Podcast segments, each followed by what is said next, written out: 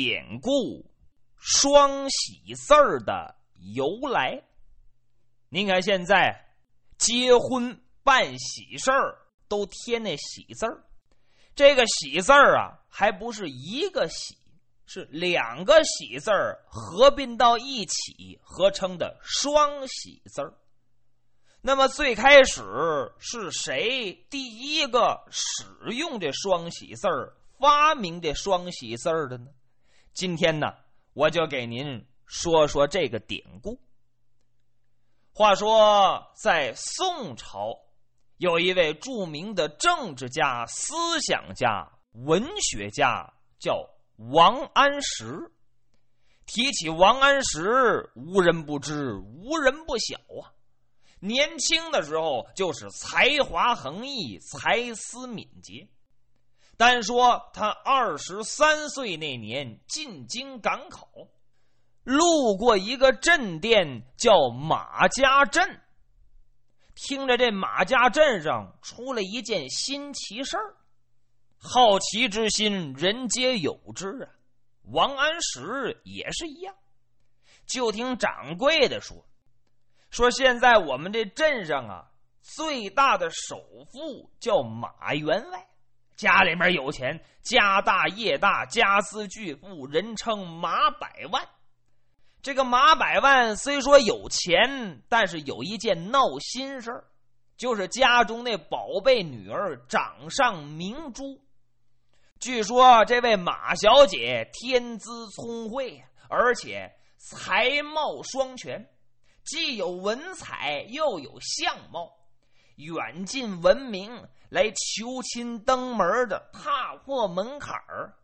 可是这位马小姐一个也没看上，说这些人呢都是庸才之类，不能嫁。自己要嫁呀，得嫁自己相得中的人士。可怎么才能相得中呢？说是这马小姐呀，给出了一副上联。谁要能对出下联来，马小姐觉得对得工整，以身相许。这马员外想劝，也改变不了女儿的主意。哎，心说这就叫儿大不由爷呀。孩子长大了，好吧，没办法，按照女儿的想法，把这事儿给传出去了，并且在自己的府门外呀贴出一张告示。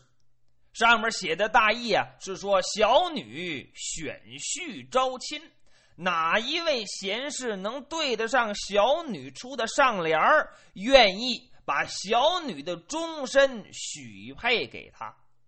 外面立着高杆，挂着大红灯笼，红灯下竖着写的就是小姐这上联儿。说很多人呢都去了，嗯几乎天天有人写下联儿。可是呢，一个也不中小姐的意，一连挂了三天了，还没有招到合适的女婿。王安石一听，心说真有意思哦，以对联儿招女婿，这个我还头回听说。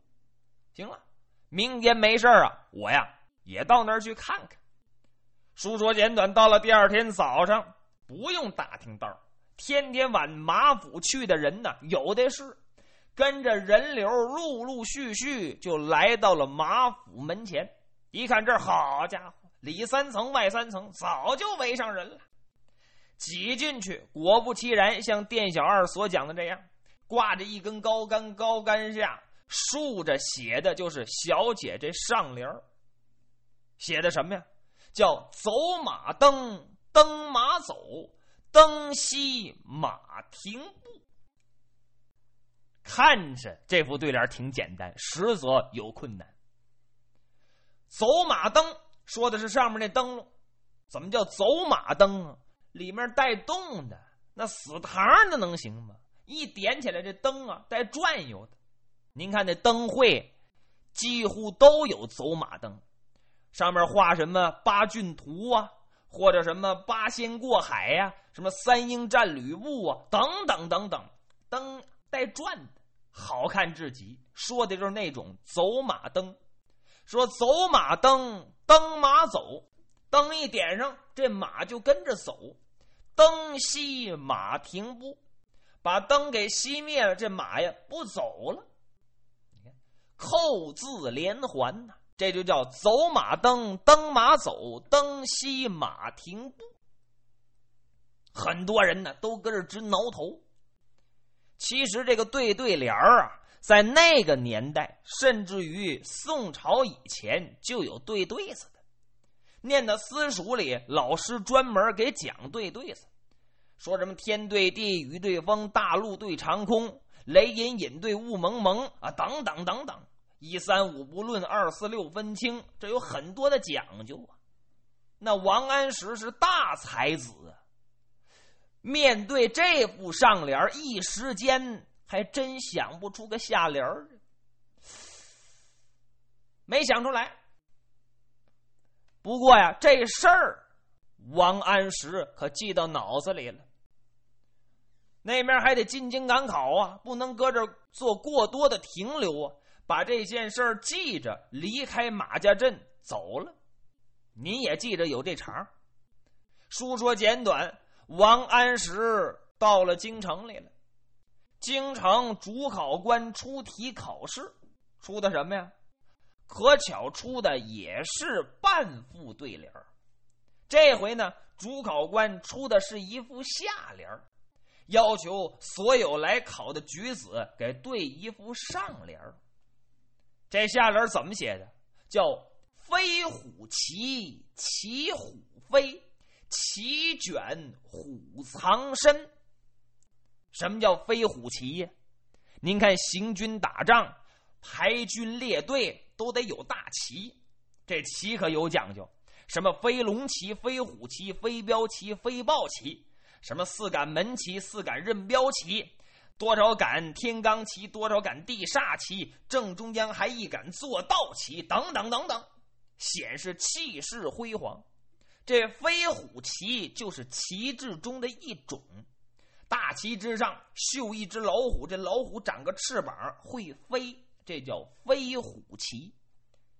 骑虎飞呢，打这面旗的时候得把旗面舒展开，这旗呀被风一吹是迎风飘摆带动的，离老远你要不注意，以为旗上画那只虎会飞呢，这叫骑虎飞。旗卷虎藏身，不用的时候把旗掩起来放倒，旗给卷起来。这一卷呐，无形当中这飞虎就没了，就好比这虎啊藏起来一样。这叫旗卷虎藏身，连起来呀就是飞虎旗，骑虎飞，旗卷虎藏身。出个下联儿。要求所有来考的给对个上联这副下联又难倒了不少考生。王安石乍一看呢，也觉得这下联挺难的，扣字连环。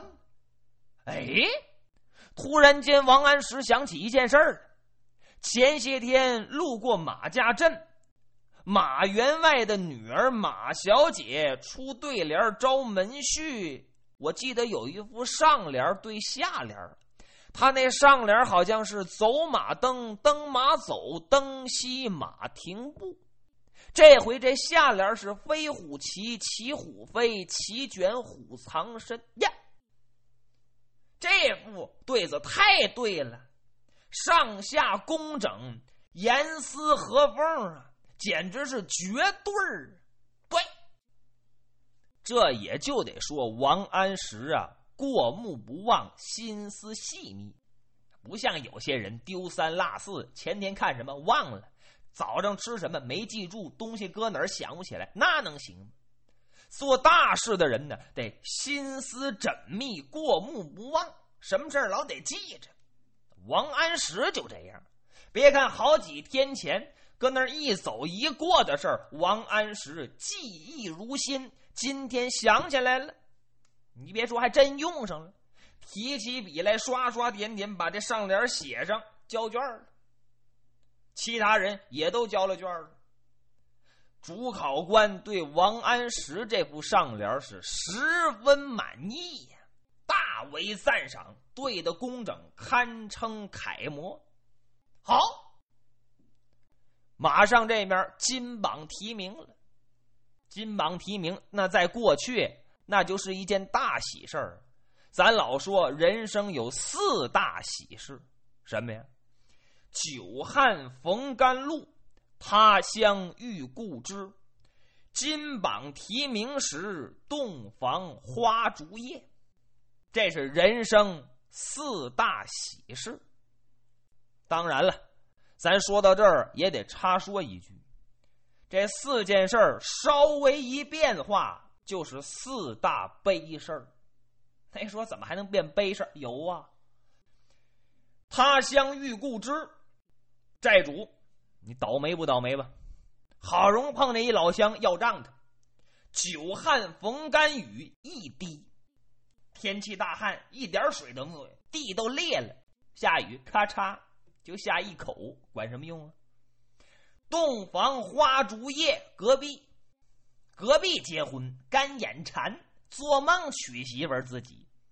金榜题名时，别人自己没考上。你说四大喜事，转眼之间变成四大悲事了。当然，这个是开玩笑。闲言少叙，王安石金榜题名，帽插宫花，跨马游街，自然十分欢喜。不过王安石啊，也没忘了马家镇那件事把这幅下联就那“飞虎骑，骑虎飞，骑卷虎藏身”写下来，命人骑快马送到马家镇。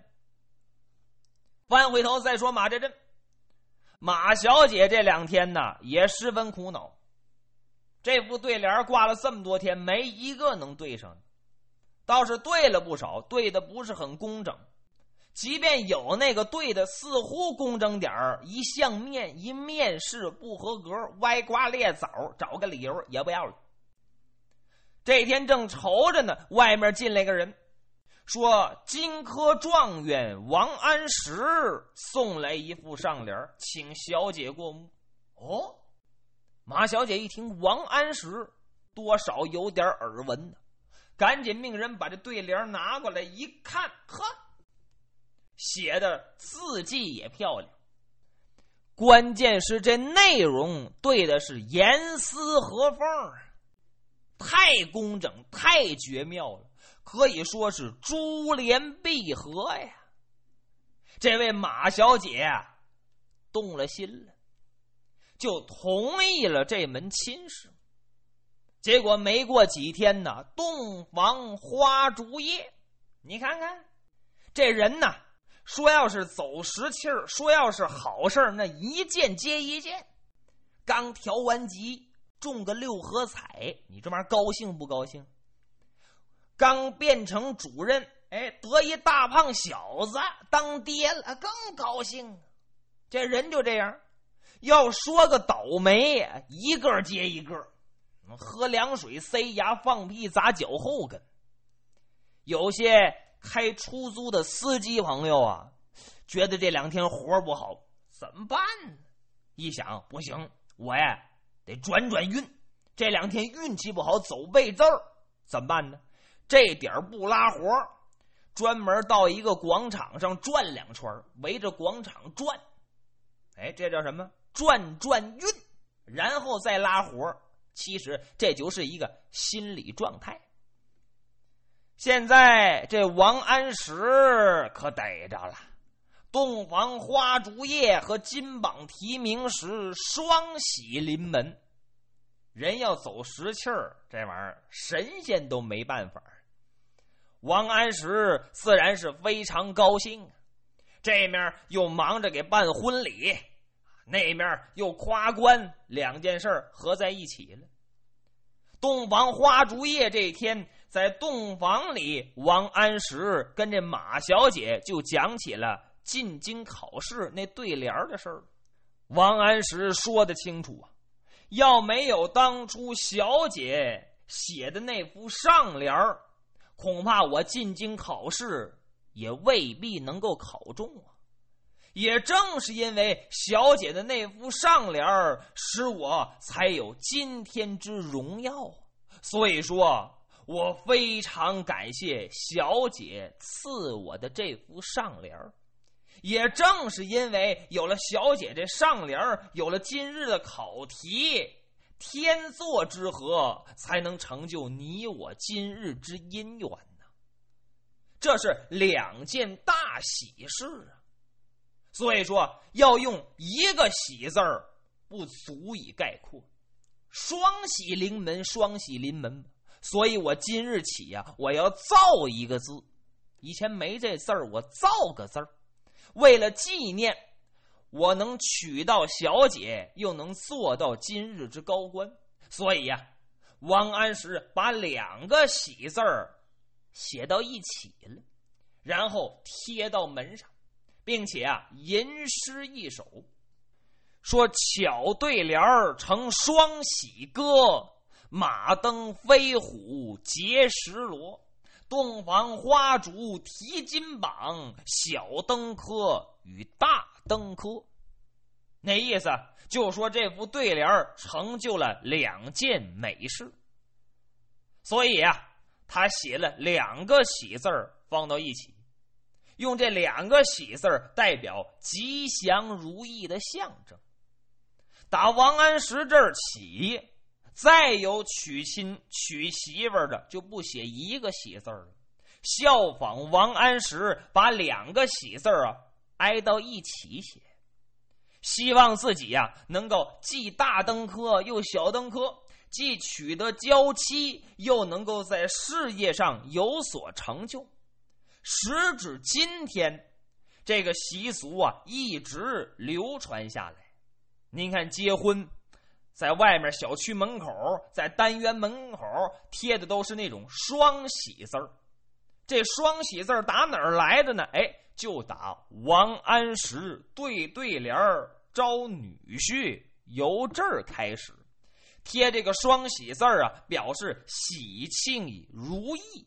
能够事业得配，爱情美满，这也是双喜字儿的由来。